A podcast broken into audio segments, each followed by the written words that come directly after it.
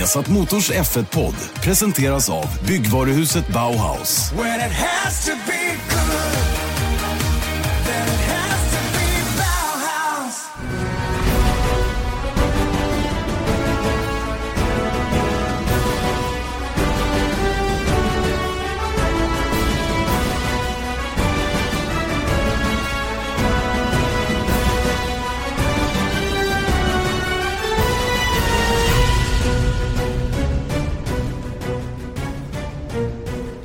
Mycket välkommen till Formel ett-podden. Vi har satt Motors Formel ett-podd Janne Blomqvist, Erik Stenborg, som är, vi är djupt besvikna på oss själva över att den här, det här senaste avsnittet, precis när sommaruppehållet börjar, kommer så sent.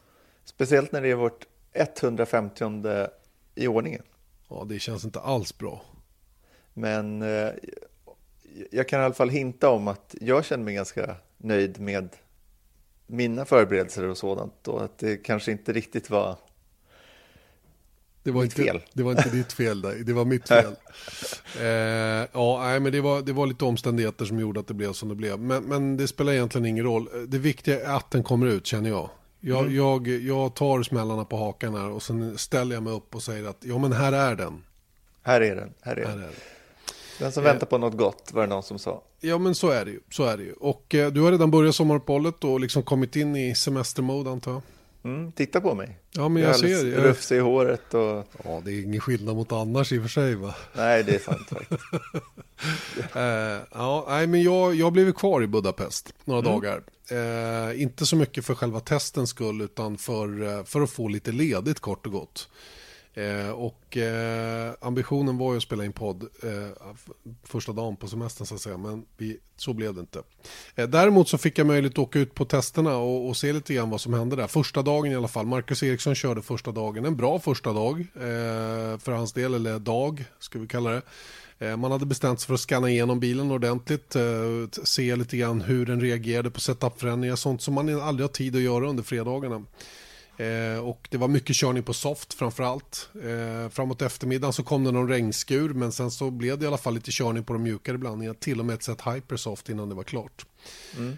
Eh, och eh, om jag uppfattade allting korrekt så, så var alla nöjda och glada med det som hände. Man körde inga egentliga tjugonitton-grejer på Sauberbilen under den första dagen, i alla fall när jag var där. Eh, och jag är osäker på om det fanns någon, någon prototyp för tjugonitton framvinge till exempel redo för deras del. Det var flera andra team dock som, som eh, körde med det. Mm, vilka var det? Jag, jag såg bara bilder på Force India gjorde det och Williams. Ja, det är de, de, som, jag såg. de som jag vet. Men även, även Mercedes och Ferrari hade prototyper på plats. Sen om de kördes speciellt mycket, det vet inte jag. Det kanske räckte med något enstaka varv bara för att läsa av hur, hur den skulle fungera, för att få data att stoppa in i sina C F D-datorer igen och se vad, vad man kan ta vidare då. Men det är en rejäl pjäs, alltså den här nya framvingen, det måste jag säga. Den är bred mm. och ser ju klart mycket simplare ut då, inom citat, i de här första prototypvarianterna i alla fall. Sen så kommer de ju säkert att tweakas till till det sitter på bilarna inför försäsongstesterna i Barcelona. Mm, det kommer de säkert göra. De vill ju inte visa upp för mycket, antar jag. Men, men eh, min känsla var tjugohundranio. Ja, lite så. Exakt så. Bra. Bra jämförelse faktiskt. För det var exakt så man upplevde att bilarna såg ut när de kom ut tjugohundranio då, med den här gigantiska framvingen då, som alla trodde skulle bli sönderkörd i varenda kurva, vilket den inte blev. Nej. Ska man komma ihåg. Dessutom blev, förstärktes den känslan av att man då hade smalnat av bakvingen också. Ja, Så ja, det var ju det, fruktansvärt. Ja, men det, ration mellan bak- och framvingen blev helt galet, va? Framvingen bara försvann utåt sidorna och blev jättestor. Bakvingen krympte och blev jättesmal. Så det, det blev en konstig skapelse. Mm. Men sen så tycker jag, med när man ser den, så den ser ju inte lo-fi ut. Utan den ser ganska liksom avancerad ut ändå. Det är bara att de här... Man, alltså om man tittar på en F ett-framvinge... Jag tycker det, när man är på plats och går runt i depån och ser dem där, det, det, de är bizarra. Mm. Alltså det ser inte ens ut som en... Det ser ut som någon har liksom knycklat ihop stanniol och sen så har de satt det där, fast mer strömlinjeformat då såklart. Men det är just att det är alla pryttlar, och nu tog de... Den ser fortfarande avancerad ut, men den är mycket mer enkel. Och speciellt den här endplaten, ja, på den. Det är bara en endplate nu, ja, med det, en liten vinkel. Ja, det är en rak, rak större eh, sidoplatta då, längst ut på framvingen då, och sen blir det ju då inga inga inga extra plan så att säga på den då. Plus att det är begränsat i många många utav de här eh, ja, bakerdelen av den då som får vara separerade så att säga då. Så att det är det är rätt mycket krav på dem nu när det gäller just den där. Eh, bara för att illustrera lite grann hur, hur oerhört känslig framvingen är, så pratade Marcus ju lite grann om racet i, i söndags, och eh, många ställde sig ju frågan till hans taktik och eller den där grejen, och han gick in tidigt och la på ett sätt medium och, och var ju väl så snabb som framänden på mittfältet då, fram tills dess att han kom ikapp Williams-bilen. Men sen ska man ju förbi, och han mm. sa det, två sekunder. Två sekunder, när du kom inom två sekunder av framförvarande bil, det som händer då är att bilen först och främst blir understyrd, du eldar upp temperaturen i framdäcken, och det som du gör då för att kompensera för det, det är att du trampar på lite för mycket ur kurvorna och så börjar du elda på bakdäcken, och så får du en, får en kedjereaktion som bara gör att allting pajar. Eh, och det är sånt som gör att jag tycker att eh, till exempel Sebastian, Fett, Sebastian Vettels försök på Valtteri Bottas, det, det var rätt stor skillnad i de däcken innan Vettel överhuvudtaget kunde attackera, och han var i det läget säkert två och en halv sekund per varv snabbare än Valtteri Bottas. Mm. Innan det ens fanns en liten chans att gå förbi. Och det är just de här grejerna som man vill komma bort ifrån med den här nya framvingen. Ja. Så det är lätt att sitta hemma och tycka att förarna inte kör om varandra, eller att, det var, att man då attackerar, kom igen, ligga bakom Williams. Det är inte det det handlar om. Det går inte. Det går inte när du är på lika, när du hamnar på ungefär lika många däck heller, eller lika många varv i däcken så att säga. Mm. Och det är det, jag kommer ihåg, jag hade inte tänkt på det innan, men det var precis samma fenomen tjugosjutton. Ja. När man väntade sig att Räikkönen skulle liksom komma bara, men dyk, dyk, gör något liksom. Men du är verkligen fast på mm. den här banan. Det är, mm. det är värre än i Monaco. Ja, det är det. Och vi hade samma läge förra året, kommer du ihåg det, med den hängande ratten för Vettel som åkte en halv meter från banmarkeringarna och långt ifrån på sin kapacitet. Mm. För att han var rädd att hjulupphängning skulle ge sig då. Och, och ett liknande scenario hade vi i årets Monacos Grand Prix då, när, när Ricciardo med typ hundra hästar för lite ändå lyckades hålla hela fältet bakom sig och vinna. Så att, mm. ja, det, är, det, är, det är känsligt på de här trånga banorna, men det tycker inte jag är så mycket att gidra om. Det är ju som det är på de här banorna som ser ut så här. Eh, mm. Vi vill ha dem på kalendern också. Jag vill det i alla fall. Sen, sen får väl andra tycka vad de vill, men jag gillar det här racet, och det är, det är mycket sväng i sväng, och förarna tycker om det. Det är jobbigt och det är varmt och, och slitsamt. Va? Det är väl det att återigen då så är däcken lite för, för de var lite för rigida och, och stabila för att vi får de där riktiga omkastningarna. Jag minns racet, var det femton eller fjorton? Jag minns inte nu, när Ricciardo lyckades vinna på en annan strategi. Mm, fjorton. Eh, och, ja, fjorton kanske var jag. Han kunde vara mycket, mycket mer aggressiv än flera av konkurrenterna runt omkring på slutet. Och det är det man vill se, lite, lite variationer. Och då, det är då det händer grejer på en bana som i Budapest och i Monaco och andra sådana trånga ställen. Mm. Men mm. för att komma tillbaka till framvingen till nästa år, eller de nya aero-reglerna till nästa år, så är de ganska, alltså förutsatt att de fungerar, så är det ju precis på sådana här banor som det kan vara bra. Och även den här D R S, förstärkta D R S-en som de pratar om också. Jag menar, här kanske, men det som skrämmer mig med D R S-en är ju som sagt på andra banor där ja. du ändå kan köra om. Typ eh, Monza liksom. Mm. Varför, då, det kommer ju bara bli motorväg. Ja, det blir vägen. Lite för mycket passeringar snarare än omkörningar. Va? Det är inte det vi vill se. Men det där, det där är ju en, det, det är old news nu. Och låt oss, låt oss vänta och se. Vi kommer ju få mycket, mycket mer data då när vi kommer till försäsongstesterna då i Barcelona, som det verkar bli då, trots allt. Mm. Jag hade ju mm. räknat med en äh, fjorton dagar i värmen där mitt i vintern, men äh, det gick man ju bet på. Det kan vara ganska skönt att komma till Barcelona också. Det kan det vara. Det kan vi inte glömma bort. Nej då, verkligen inte. Vi har haft dagar, framförallt förra årets försäsong var ju toppen. Andra halvan av årets försäsong var också bra. Mm. Men, men första halvan av årets försäsong var inte bra. Det är ju så att det finns ett antal team som, som, som sätter sig emot en flytt till Bahrain då. Och det är ju helt enkelt fraktkostnader.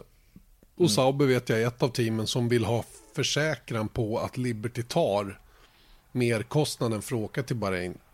Mm. Och den, de, sådana försäkringar har de tydligen inte fått. Så att eh, om jag, om jag har, har förstått hela saken rätt så, så, är, det, så är det så att eh, en, en flytt av försäsongstesterna till Bahrain mer eller mindre brunnit inne nu.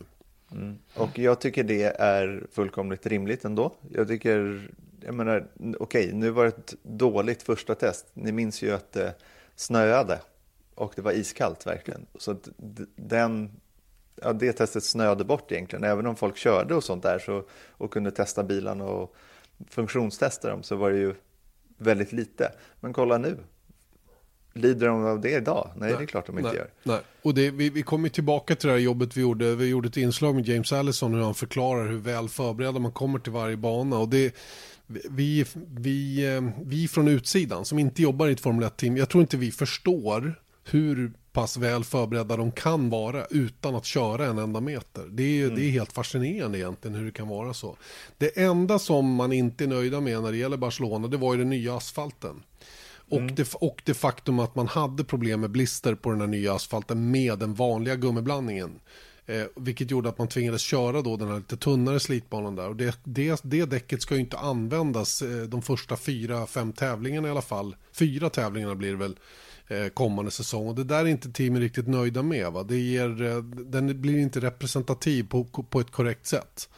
Så, så det var väl det som var en av anledningarna till, en flytt, till att en flytt till Bahrain skulle, skulle kunna vara aktuell. Plus att man får mycket stabilare väder i Bahrain.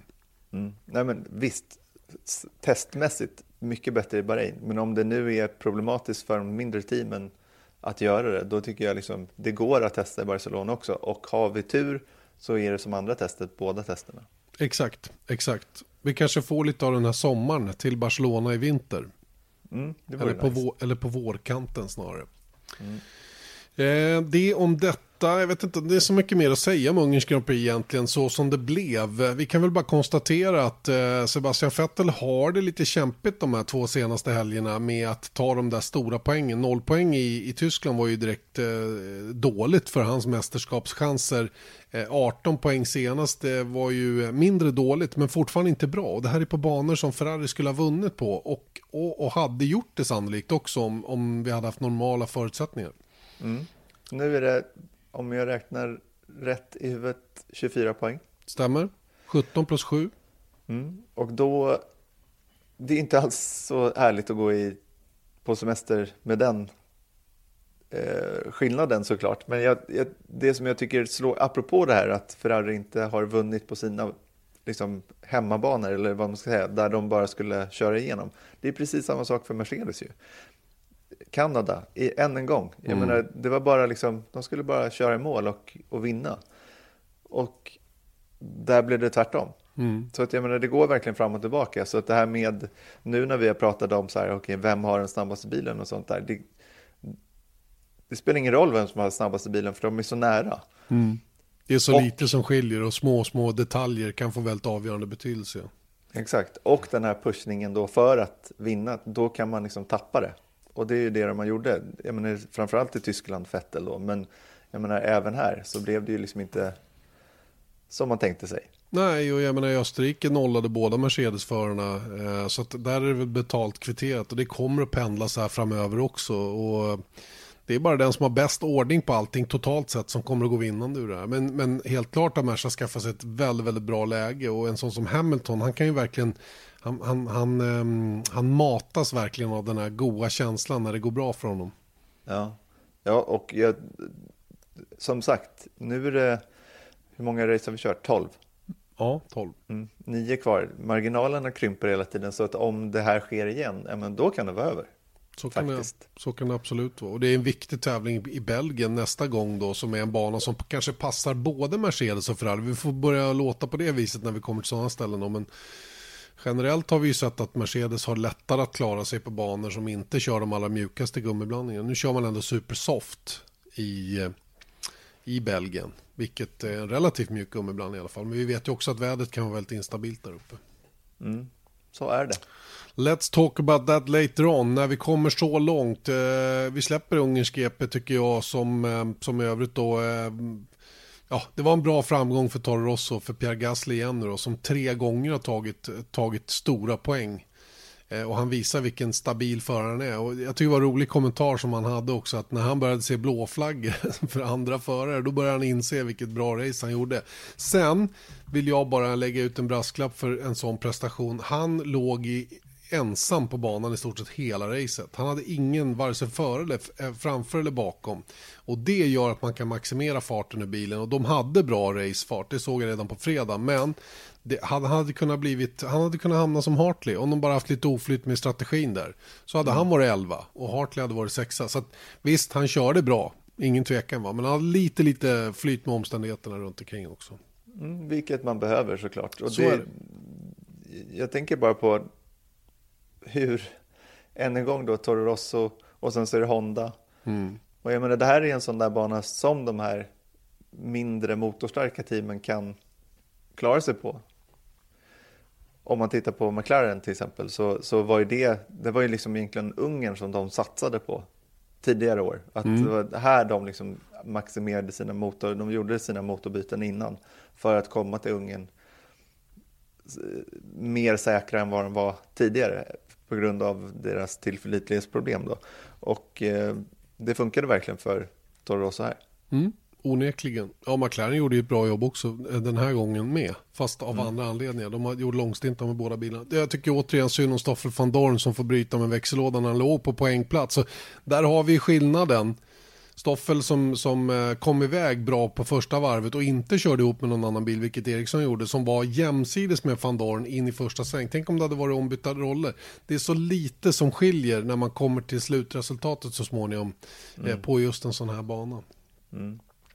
Eh, ja, Ungerns Grand Prix. Ja. Vi, jag, eh, det är lika bra att vi går vidare och går in på det här ganska heta nyhetsläget som har varit. Eh, det har inte någon missat, tror jag egentligen, med Force India, med Ferrari-chefen som dött och alltihopa det här.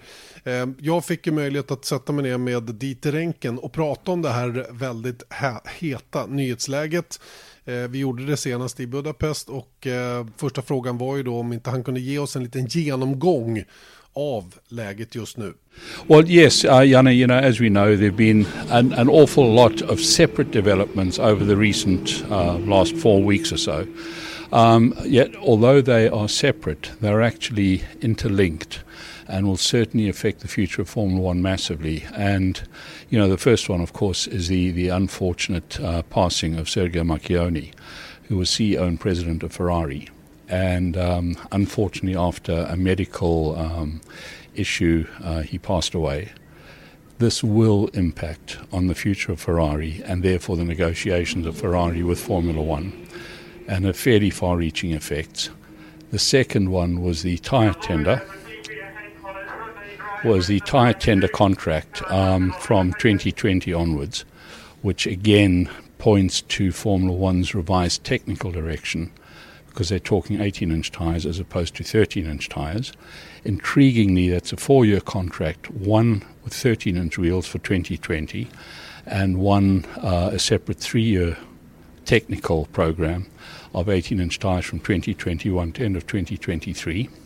Then, of course, we have the fact that Force India went into administration, which is um, not surprising, but the way that it came about Uh, certainly raised eyebrows in the paddock. And then, of course, the other issue is the fact that we don't yet, and we're talking end of July, have a calendar for twenty nineteen. We know that Miami is now off the calendar for twenty nineteen, but yet there is still no firm calendar. And this is really unheard of. You know, in the in the Bernie days, even the latest we ever got a, a provisional calendar was basically Hungary. So uh, let's start with the most interesting thing at the moment, the most fresh one uh, regarding Force India. What, what is really happening and what has happened? Well, it's no secret that um, the when I say the team owner, the team principal, and certainly the most high profile of the team three shareholders uh, is Vijay Mallya. And Vijay Mallya has been experiencing certain legal and commercial difficulties in India. Um, he had an airline. The airline went, went uh, bankrupt. Uh, there were all sorts of cross loans with his companies to found the airline, and uh, the banks have been trying to uh, um, attach various assets that he's got in India. Um, and we're talking here breweries, spirit companies, et cetera. And Force India was one of those. The net effect is that although Force India wasn't directly linked to any of his Indian assets, it has certainly affected his ability to attract sponsorship because of the bad publicity. It's also affected uh, the team's ability to raise f- funding and finance. And because of that, it has built up some debts. It's got shareholder debts amounting to about one hundred sixty million dollars. That in itself is not unusual.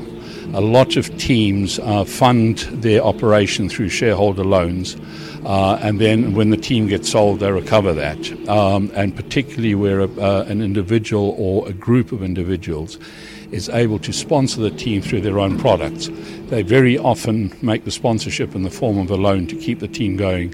When they sell, they can take it back, and they're, they're reduced tax liabilities that way. So that in itself wasn't really uh, the issue, but what did start happening was that other debts were building up. There was a debt to Mercedes-Benz, there was a debt to Sergio Perez, et cetera. And equally, the team was unable to raise um, funds for future developments and upgrades and whatever else.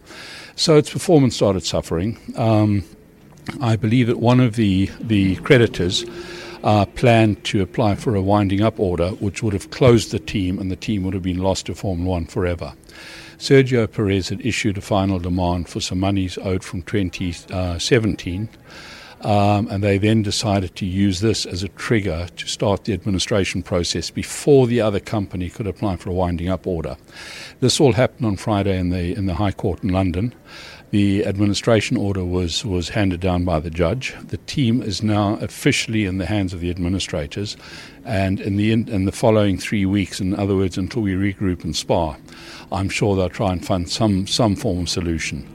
Uh, one of the uh, the gentlemen behind a possible uh, bid to save the team is Lawrence Stroll, the father of Lance Stroll. Um, but there are two others. One is um, the Mazepin family uh, from Russia. And then I believe that there's also Michael Andretti, who's trying to put together a bid uh, from the U S.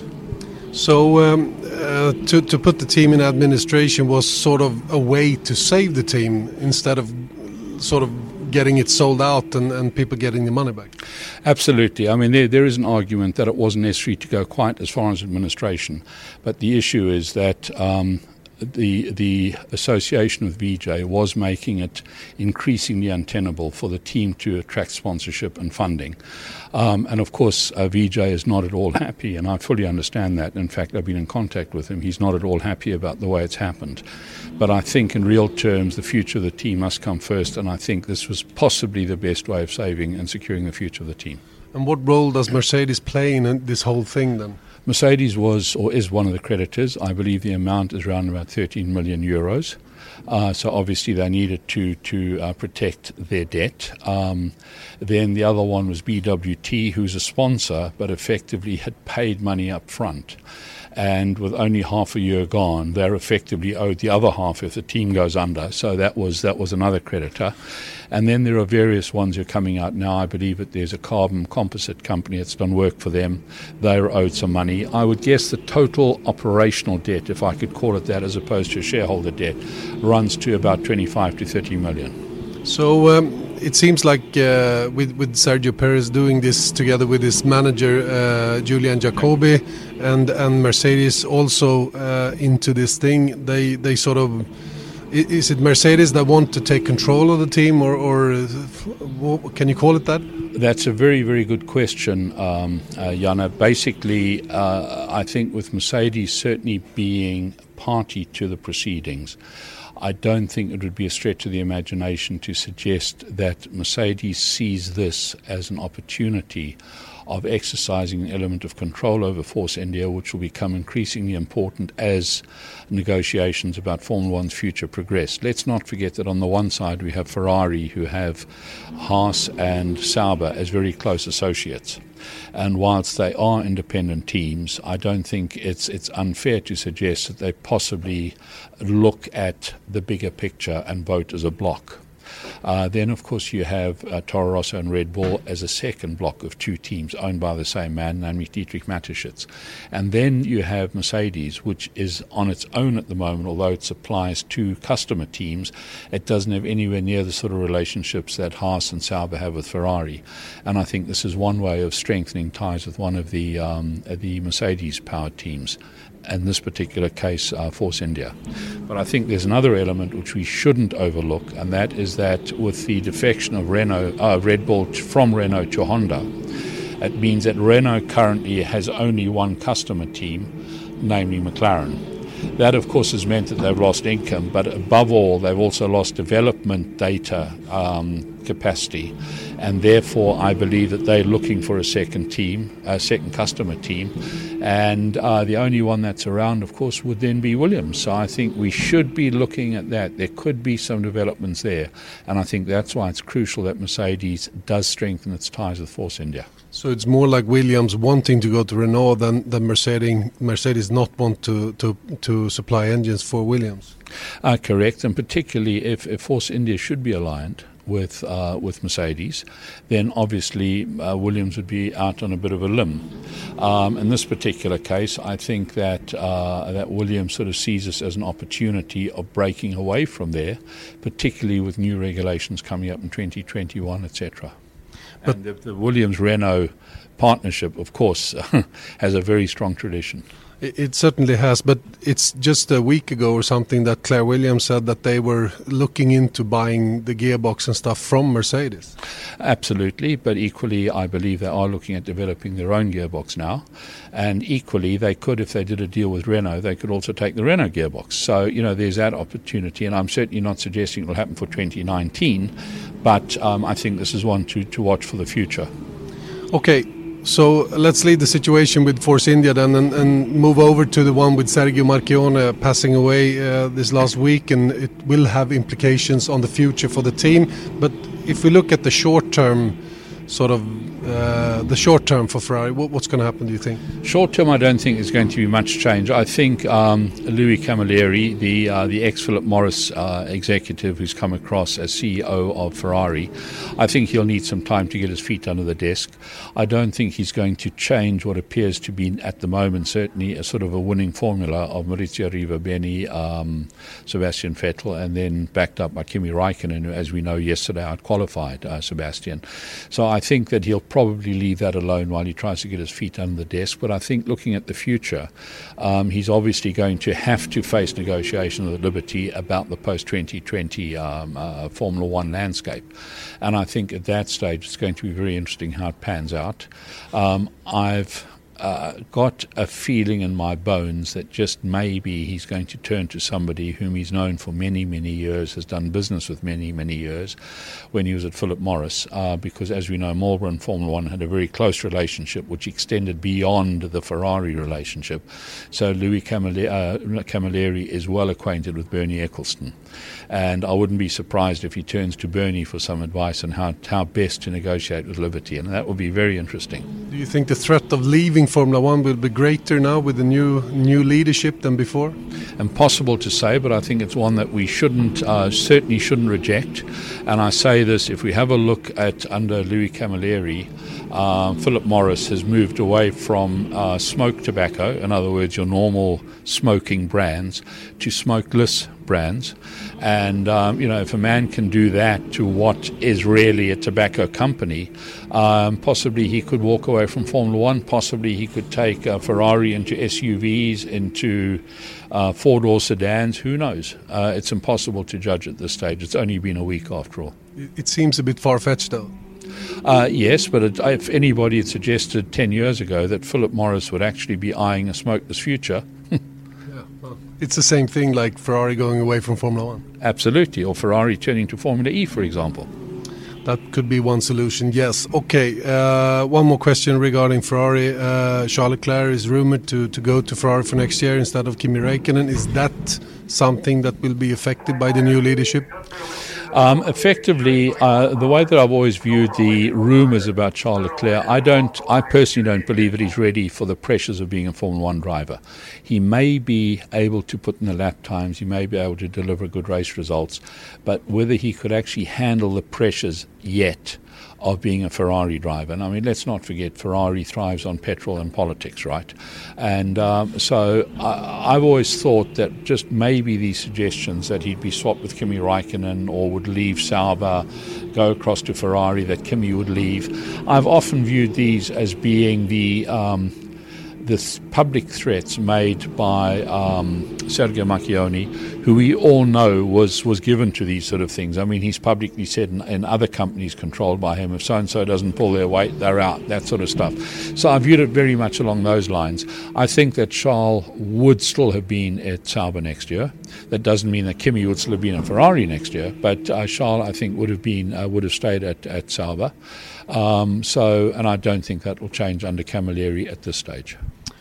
Okay, moving over then to to uh, the tyre tender, uh, which is coming up now from, from twenty twenty to the end of twenty twenty-three, which is a bit special situation with the thirteen-inch tyres for twenty twenty and then the eighteen-inch tyres for, for twenty-one until twenty-three. It's a bit of a complicated situation for any new tyre company coming in. Absolutely, and I think, Janne, this is uh, this epitomizes um, Formula One's muddled thinking. Everybody knew that the various commercial agreements run out at the end of twenty twenty. Everybody knew that the sporting and technical regulations would change from the end of twenty twenty, and we've known this for the last ten years or so, because the current regulations were actually framed um, in two thousand eleven, two thousand twelve. Um, so we've known that they would expire at the end of twenty twenty, yet they issued tyre tender contracts that expire at the end of nineteen. And I mean, you, you got to ask yourself whether people can't count, or they can't look at calendars, or what the story is. So we have the strange situation where we have a tyre tender contract, current tyre co- tender supply contract, under uh, running through till the end of twenty nineteen, and then we have one year before the regulations change, and everybody wants to go eighteen inch then. So we have this anomaly. I believe the F I A did try and, and uh, reason with uh, Pirelli uh, to try and change it to possibly extend the existing contract by one year and then start with a, a fresh uh, sheet of paper from twenty twenty onwards, uh, twenty twenty-one onwards.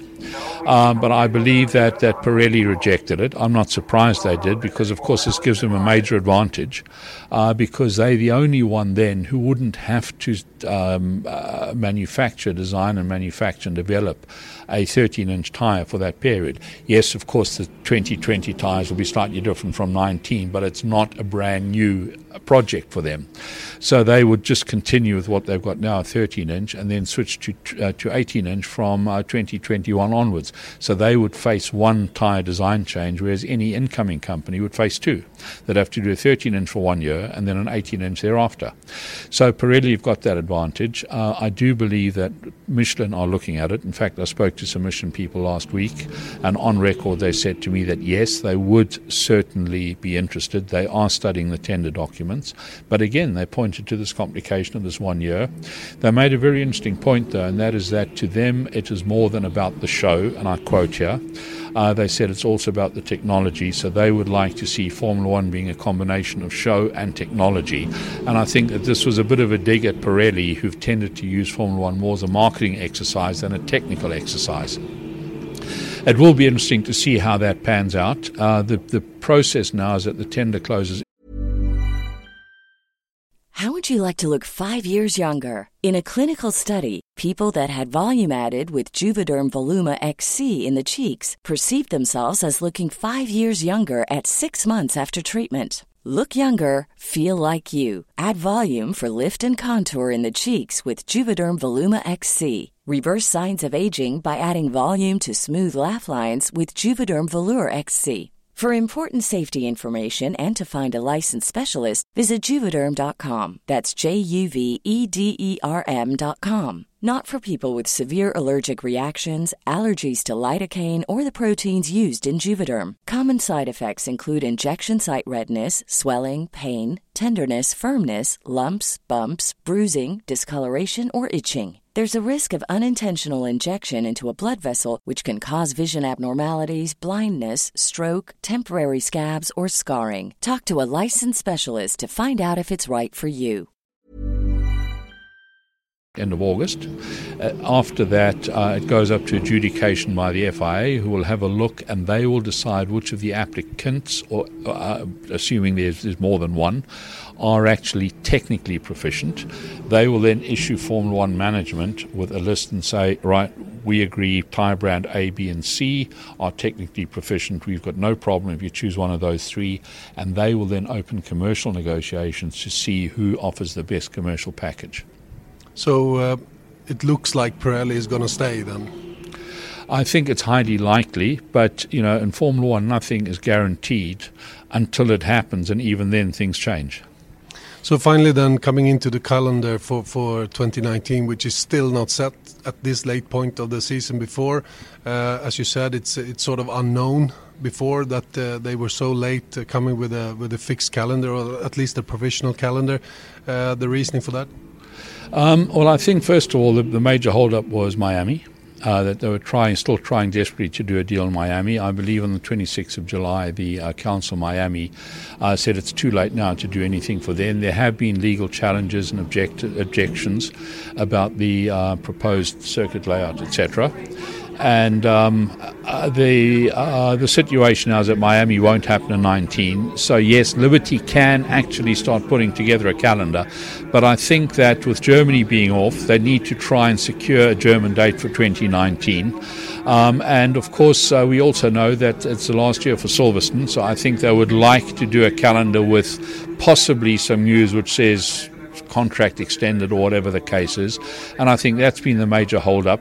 But it certainly is um, unheard of in recent time for no twenty nineteen or no calendar for the following year to not be available in, in Hungary.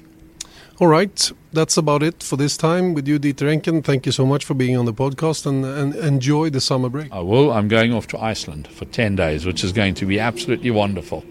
From the heat of Hungary to the Uh, what what should we call it, the temperate warmth of Iceland, because I believe that even on the hottest summer days it's about sixteen degrees or something. Vi har satt Motors F ett-podd, alltså Formel ett-podden med Janne Blomqvist och Erik Stenborg. Ni hörde för en liten stund sedan Dieter Rencken, som som vanligt är väl underrättad om ditten och datten och tycker mycket om saker och ting som händer i depån. Eh, några intressanta grejer här tycker jag med eh, den här, det här däck, den, den här däck eh, vem som ska bli däckleverantör efter mm. tjugonitton. Eh, håll med om att det är ett konstigt läge att man har ett, ett, en brytpunkt tjugonitton med ett år kvar på gällande reglement innan man helt enkelt byter reglementet i tjugohundratjugoett. Mm. Det är svårt. Det är det, jätte... Vad det betyder är ju att Pirelli är kvar. För mig, det finns ingen annan. Nej, det, för, för mig är det ju så. Skulle, om jag vore Michelin skulle jag aldrig börja utveckla ett tretton-tums däck för en enda säsong. Jag tror att de säkert har ekonomiska muskler till det utan vidare. Och de har framförallt kunskapen att göra det på ett bra sätt. Men kommer de att göra det? Det är en annan femma. På något sätt hoppas jag ändå att, att Pirelli får lite, um, lite motstånd i den här budgivningen, så att säga. Jag har ingenting emot att Pirelli kör vidare som, som, som däckleverantör, men lite motstånd kan de gott få. Ja, kanske. Samtidigt så, jag menar, de, det kommer ju aldrig bli däcks, eller aldrig ska jag inte säga, men det kommer inte bli i, inom snar framtid bli ett däckskrig mellan Michelin och Pirelli i samma mästerskap, så att säga. Eh, så då... Jag menar, du menar att Pirelli är lite complacent kanske? Ja, jag menar att om de får lite competition i den här budgivningen så kanske de släpper det här. Dieter Rencken säger någonting intressant där. Han menar på att Pirelli har haft det här mer som en marketing exercise more than a technical exercise. Och det kan jag hålla med om lite grann. Eh, inte något fel i det, tvärtom. De har ju gjort det de har, gjort det de har blivit ombedda att göra. Michelin är ju inte lika mycket beredd att gå så långt. Och eh, om, om, om de börjar få lite medhåll där inom F I A på något sätt, att det kanske är en bra idé att man jobbar på båda de här spåren, så kanske Pirelli gör det också. Det, vilket mm. skulle öka kvaliteten på deras produkt. Mm. Men jag vidhåller bara att Pirelli har gjort det de har blivit tillfrågade att göra. För jag menar, de har inte tagit fram...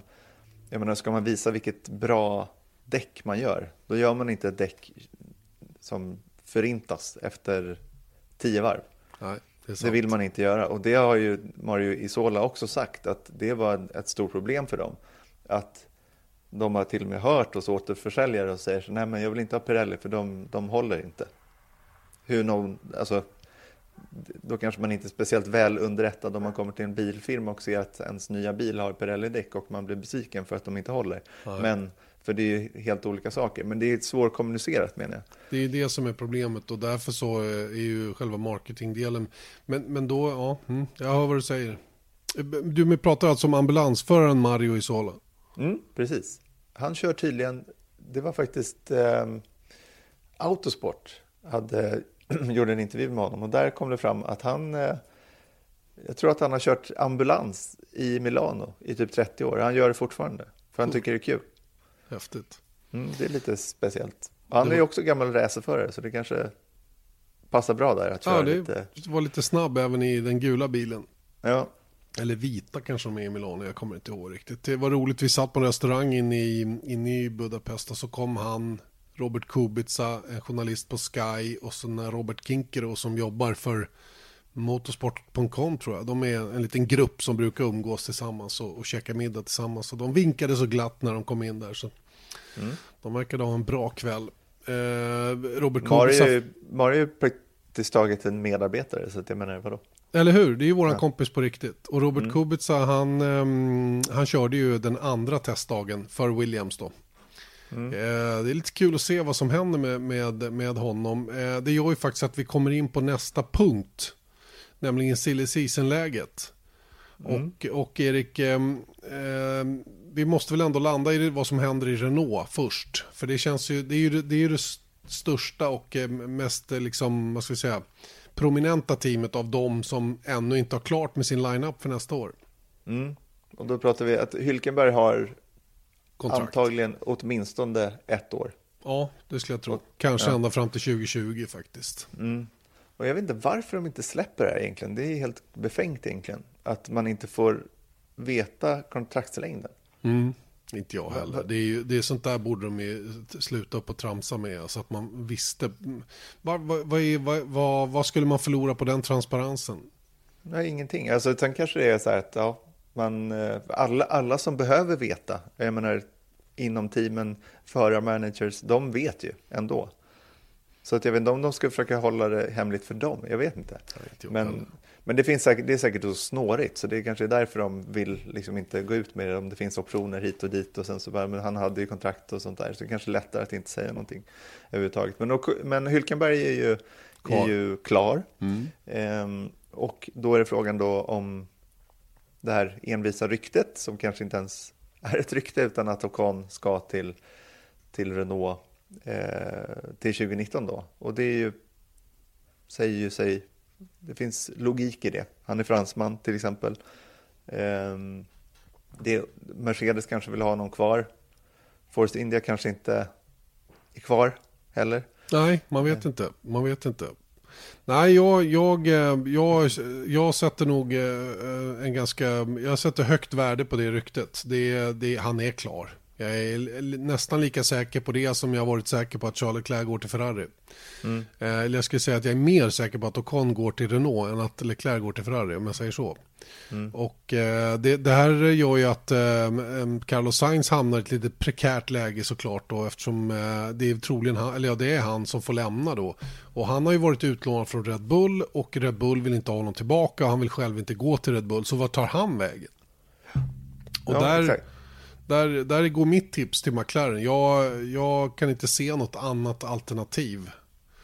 Eh, det ska ju vara Force India då, eller, eller Sauber, som jag naturligtvis vet att det förs diskussioner med också, men det är ju betydligt mindre intressant tror jag för Carlos Sainz.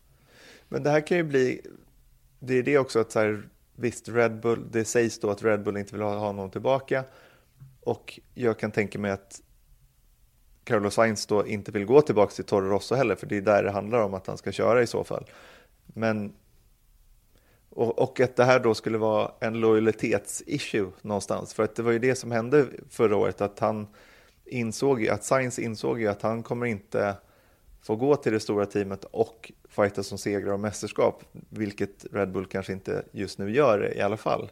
Men eftersom Ricciardo sitter där och Verstappen sitter där. Så då behöver jag gå min egen väg.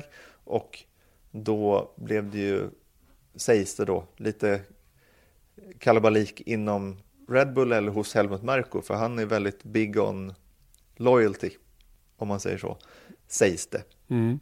Och att då blir det lite tjurigt, så nu håller ju Red Bull honom kvar i sitt kontrakt och utlånad till, till Renault, men de vill inte ha honom tillbaks och de släpper honom inte riktigt heller, för att annars hade de släppt honom från Red Bull-kontraktet så att Renault kunde haft honom på lång sikt garanterat, skriva sitt eget kontrakt med Sainz. Då hade han kanske kunnat få ha kvar. Men nu blockar liksom Marko det, sägs det då. Mm. Så att han, det såg ju så sjukt bra ut för honom i fjol när han liksom körde bra i Toro Rosso, eh, går till Renault och till fabriksteam, och liksom nu var vägen spikrakt uppåt, och nu så slår han inte direkt Hülkenberg. Och jag menar, nu är frågan om, jag menar, det är många förare nu som vill ha ganska få platser kvar i alla fall. Så att jag menar, det kanske handlar om att han får köra var som helst bara för att vara kvar i Formel ett. Mm. Jag tror precis det. Det där är exakt det det är. Det handlar om att rädda karriären nu och ingenting annat. Och, och, och få stanna kvar i Formel ett. Så att, vad att välja, det tror jag är svårt för Carlos Sainz. Men jag har sett, eh, sett Fernando Alonso som manager. Nu ser man ju många gubbar prata med varandra. Men de, han och Carlos Sainz senior har pratat väldigt, väldigt mycket med varandra senaste tiden. När man, de har stått i ganska djupa samtal. Och det är svårt. Vill de vara hemliga med att de snackar med varandra, då går de naturligtvis någon annanstans. Så, så det är väl uppenbart att jag, sådana som jag, ska se det här och, och, mm. och känna så här också. Va? Men det spelar mindre roll. Jag tror fortfarande att McLaren är ett väldigt, väldigt starkt alternativ för Carlos Sainz om han vill köra vidare i Formel ett. Jag tror han, hö- han hålls så pass högt upp rent meritmässigt. Va? Men det, det, jag skulle tveka ändå att sätta min bil in till Fernando Alonso med tanke på vad som hände med Stoffel van Dorns karriär, som blir totalt mosad och sönderkörd ihop med Fernando Alonso, som på något sätt har bestämt sig för att han ska minsann se bra ut även om han kör ett mindre bra, en mindre bra bil. Så ska han åtminstone krossa de senaste årens eh, supertalang då, som han själv uttryckte det vid något tillfälle tidigare. Va? Vilket han också gör just nu. Mm. Men det som talar emot McLaren tycker jag är dels att Stoffel är där. Sen så kanske han inte får vara kvar i alla fall. Men Lando Norris, vad gör de med mm. honom då? Ja, ja jag vet det, inte. Det, till och med där menar jag, är det hög fight om, eller till och med, det är väl klart, det är väl jättemånga som vill köra för McLaren. Men, men jag menar, vi kan välja vilket team som helst. Och vi kan lätt sätta fyra stycken namnstarka förare i, i, I det teamet. I, ja, i det teamet, mm. tror jag. Visst är det så. För att svara på din fråga angående Lando Norris, så har vi ju i sändningarna pratat om att, att uh, han kunde ju ingå i något paket där man gör något byte. James Key till McLaren, uh, Lando Norris till Toro Rosso. De kanske till och med släpper Lando Norris helt och hållet och hans kontrakt blir istället ett Red Bull-kontrakt, inte vet jag. Mm. Eh, om det är någonting sånt som, som de har i kikaren då. För, för, för Toro Rosso, om de nu inte är nöjda med Brendon Hartley, behöver ju ha någonting annat som är på en hyfsat hög nivå.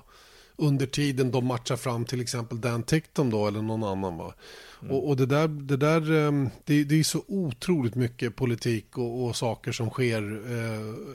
Jag menar, den senaste man hört talas om nu, som också har en åbackning, är Artem Markelov. Mm. Rysk förare. Och om, om det då är som, som vi, vi hörde Dieter Rencken säga, att Renault och Williams är på väg att gifta sig igen. Ja, då är ju han högaktuell för den platsen tillsammans med Sirotkin, och William skulle då sitta med enbart S and P som ekonomisk backare, vilket inte är någon bra väg att gå, tror jag, med tanke på hur den banken anses vara. Mm. eh, så, så um, det är sjukt mycket som pågår under kulisserna och som kan liksom göra att en sån etablerad förare som Carlos Sainz sitter på pottan till slut. Ja, verkligen. Mm. Men sen så finns ju då Force India, det finns Williams, det finns Sauber. Mm. det finns McLaren. Sådana i alla fall. Och eventuellt Haas. Men jag, jag skulle... Ja, Haas är nog också öppna. Ja. Jag har åtminstone en plats öppen. Mm. Det, ja, men det, det tror jag också. Men ja. jag vet inte om Sainz ska ja, dit. Var, ja. var, varför inte? Var, varför inte? Jag menar, kan han erbjuda dem en, en, en, det som de vill ha? Så att säga, va? Mm. I form av ekonomi. För det, är, det kommer ändå handla om det. Mm. Det är inget av de här gubbarna som bara kommer på att de är så himla duktiga på att köra, utan de måste ha någonting mer, något, något lite pudersocker på toppen av paketet, erbjudandet, för att få platserna. Mm. Så att det är ju, jag tror ja, säkert det kan vara så. Jag menar, det är därför Perez ändå är så attraktiv också på, i, i mittfältet så att säga, va? Och eh, han, det är ju också ett vilt rykte att han sägs ha skrivit på något optionsavtal med, med, med Haas för nästa år redan.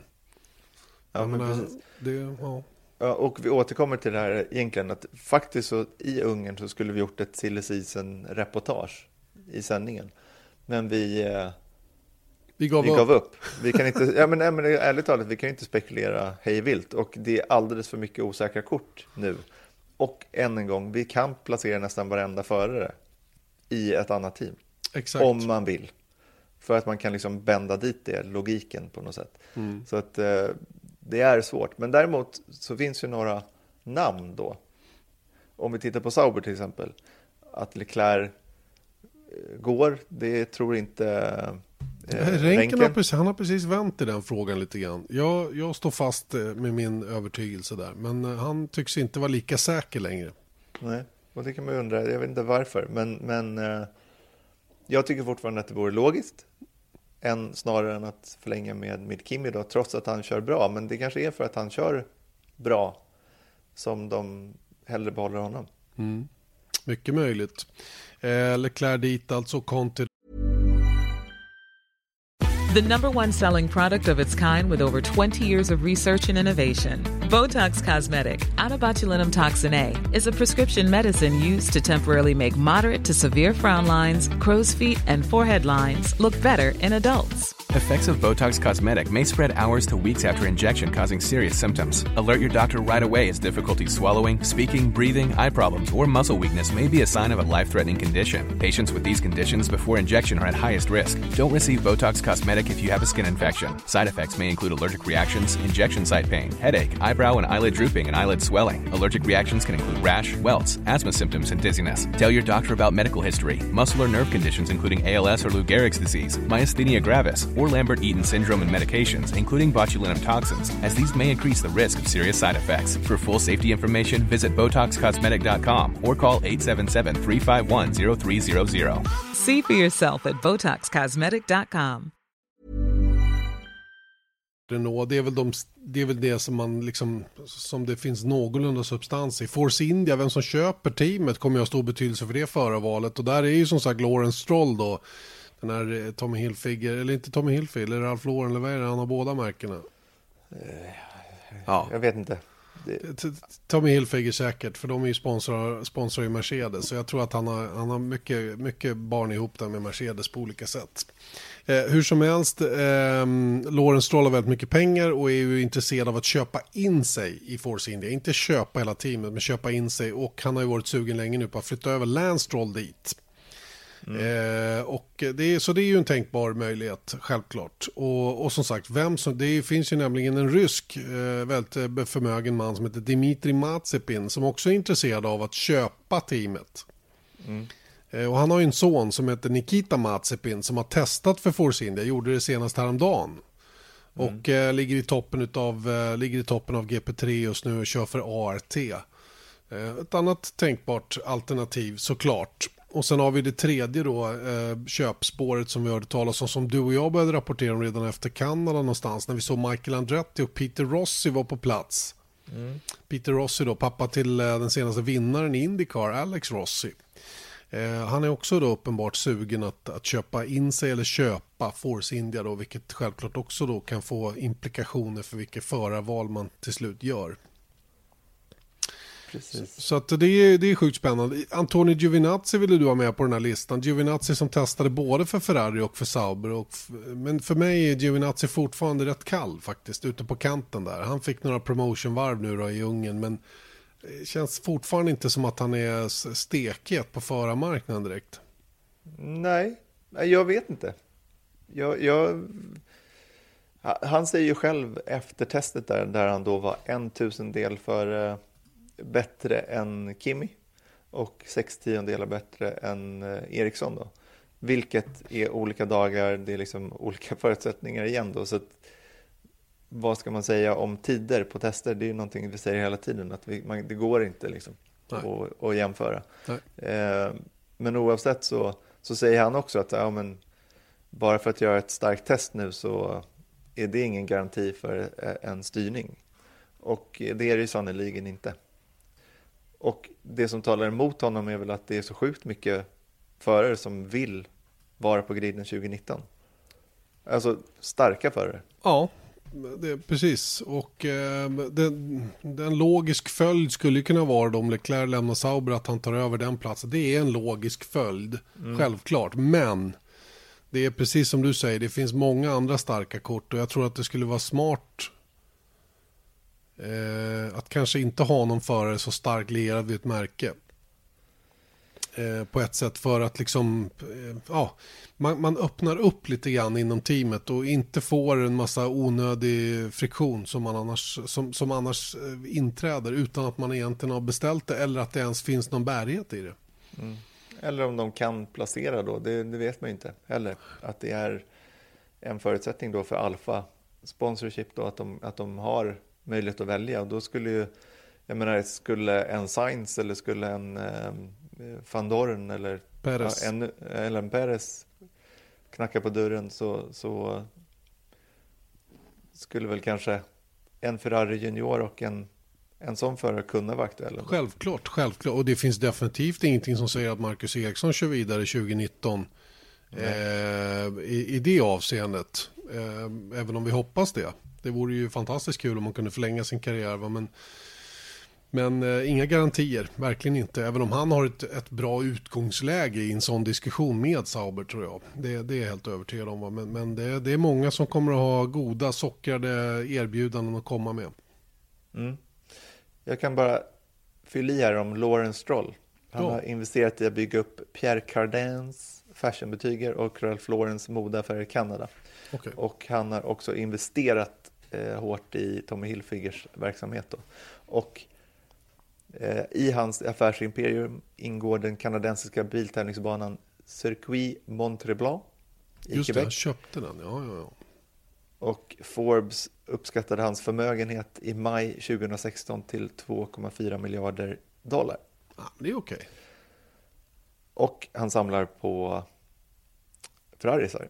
Just det, stämmer. Han har ju varit starkt involverad med Ferrari från början. Lance Stroll har ju varit med i Ferrari Driver Academy hela den grejen. Och de köpte till och med en Ferrari-medarbetare då som hans personliga ingenjör, eller vad ska jag kalla det, Luca Baldisseri. Mm. Och Stroll då äger återförsäljningen av Ferrari i Quebec också. Så då, han har ganska nära kopplingar till Ferrari. Visst, och en ganska bufflig typ har jag fått flera bevis på. Eh, han, han, han tar inga fångar när han behöver prata med någon där inne, utan då åker man bara åt sidan.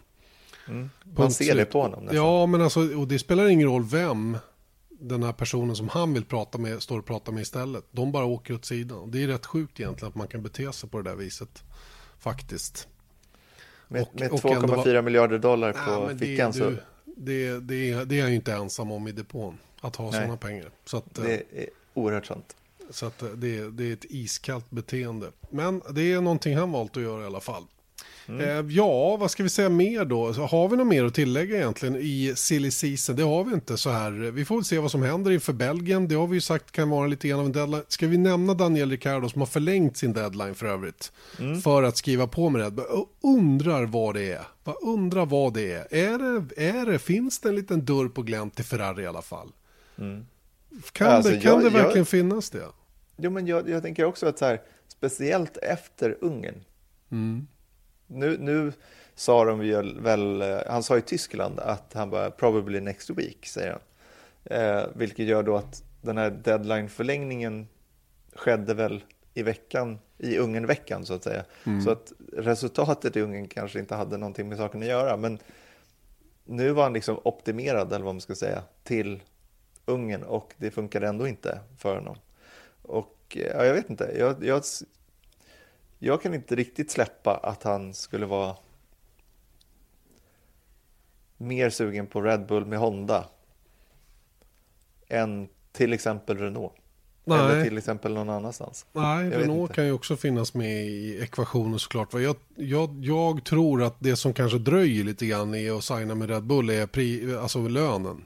Ja, det tror jag också. Att det egentligen är det, men mm. samtidigt så det är just det där att med Verstappen och hela den... Det, det, jag menar, mm. nu sägs det att de har en förhållandevis god relation, men jag, det går väl att fejka det. Ja, det gör det ju såklart. Om man vill. Ja. alla, alla jobbar efter sin egen agenda såklart. Va? Och, ja. och sen, sen beror det ju på vad man, vad man landar i.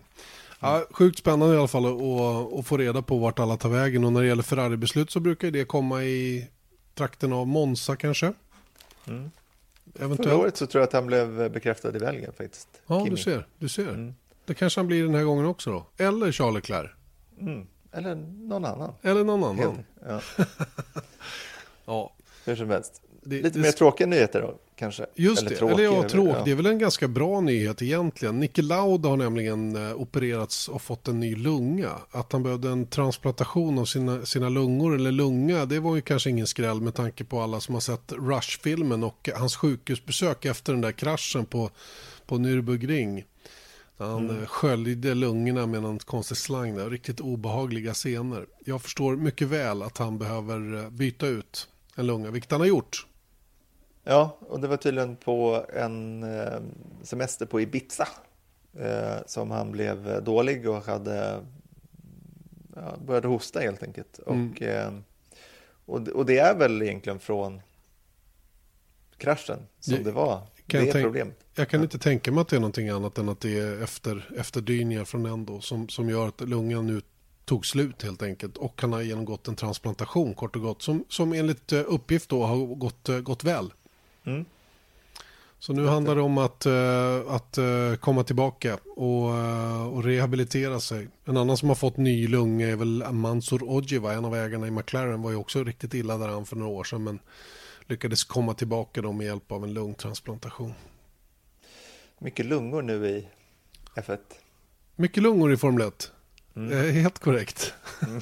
Jag vet inte om det var några andra lungor du syftade på där, men, men eh, mm. visst, visst är det så. Visst är det så. Eh, ska vi ta och stänga butiken då för den här veckan med en lyssnarfråga? Lyssnarfrågan presenteras av Pirelli. Pirelli. Power is nothing without control. Ja, där vad har ni vignetten för vår lyssnarfråga, alltså presenterad av Pirelli, där den som då får sin fråga uppläst får en Pirelli-keps. De har börjat landa hemma hos folk nu har jag förstått, för de har varit lite fördröjda. Ja, det var ett, jag vet inte vad som hände faktiskt, men det var, leveranserna blev försenade, men nu, nu är de på gång. Underbart. Eller de är nog redan levererade. Ja, Alla såg... som har vunnit har fått. Jag såg någon bild på någon som öppnade sin fina kartong där. Där låg den underbar lite kebba. Och veckans keps kommer att gå till en kille som heter Jörgen Pryss. Och Jörgen Pryss, han har ställt följande fråga. Han t- tänkte nämligen att det kunde vara intressant att få reda på i vilken utsträckning teamen lagar skadade kolfiberbitar. Eh, han hade ju sett då eh, sönderslagna eller halvt avslagna framvingar eh, under någon träning och frågan var om man skrotar den eller om man lagar den och, och så va. Så att eh, jag gick raka vägen till eh, Beat Sender som är team manager på Sauber och frågade hur gör ni? Uh, it's quite easy. Um, you've got let's say suspension parts. If you crash the suspension parts, it's shattered in thousand pieces. You cannot repair. Then you've got more rigid parts like the chassis. Um, which is, I wouldn't say an easy fix, but you have um, certain methods. You can cut out pieces of a chassis and, and rebond and a replacement part. And then you've got um, some pieces on the track as well, like the floor. If you crash the floor, if you if you um, touch it somewhere, you could cut out as well and, and repair it with a with a fix. And how much can you repair on track, and what do you have to bring back to the factory? Uh, we, we try to bring back everything, um, even even the smallest pieces, because obviously there is a lot of technology in in um, in, in the parts itself. So we don't want to have them um, being being shown in public and, and being around. And what can we repair? It's the biggest the biggest part we would repair on the track is probably the floor. And uh, you have uh, a few people then who are responsible for that part of the car? Yes, of course. Each car has a, his own composite guy, so he's responsible for all the all the carbon parts on the car, and they're specialists in that. And what kind of equipment do you use to repair? Do you know that? Glue. The main the main, the main thing is glue. Now you've got you've got sheets of of um, carbon plates. And then, and then again, it's the main part is really glue. You've got special glue for carbon fiber. Just det. Där har ni svaret på frågan. Lim är det som gäller tydligen. Mm. Och jag kommer ihåg mycket väl när eh, vi hade ju något år där under träningarna så kunde man gå runt då med en eh, trådlös mikrofon och intervjua folk då, och jag ger lite rapporter från depån, och då råkade jag tror det här var tjugotolv eller någonting sånt.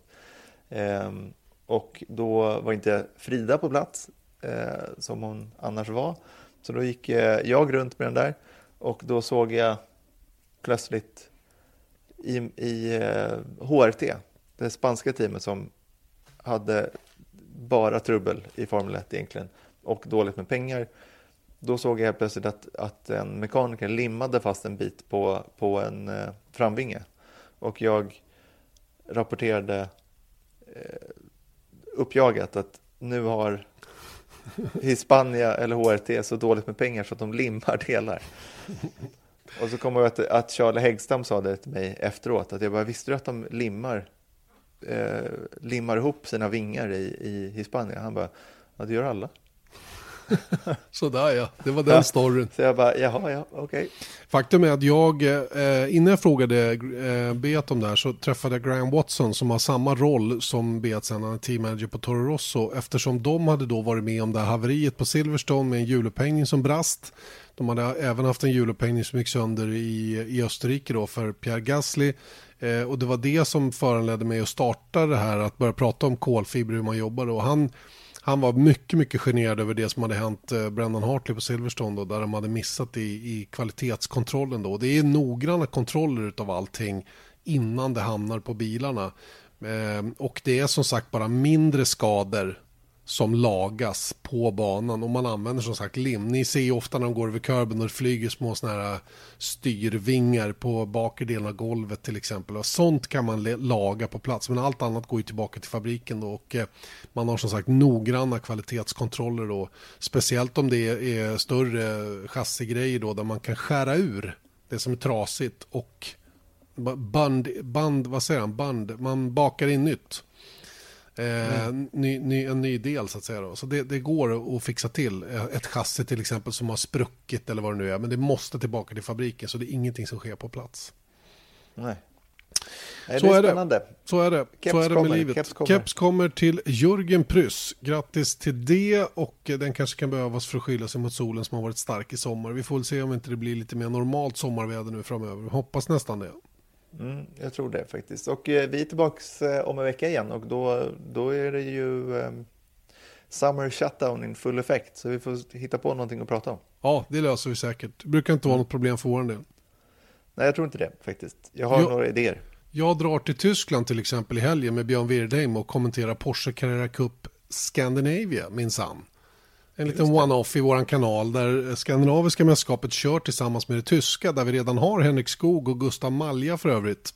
Mm. Det kommer att vara fyrtiofyra bilar tror jag på griden. sexton kommer ifrån det skandinaviska mästerskapet då. Och jag och Björn Wirdén finns på plats, kommenterar på plats. Jag tror eventuellt att det blir lite, lite körning också, någonting som vi kan, ja, eventuellt lite. Bara lite. Ta med dig dina grejer då? då? Ja, självklart det här med grejer. Ja. Ja. Hör du, så att det, det kan vi ju prata om naturligtvis i nästa veckas podd. Mm. Underbart. Det låter bra. Har det gått jag. så länge då? Okej, detsamma. Hej då. Hej, hej. Vesat Motors F ett-podd presenterades av byggvaruhuset Bauhaus.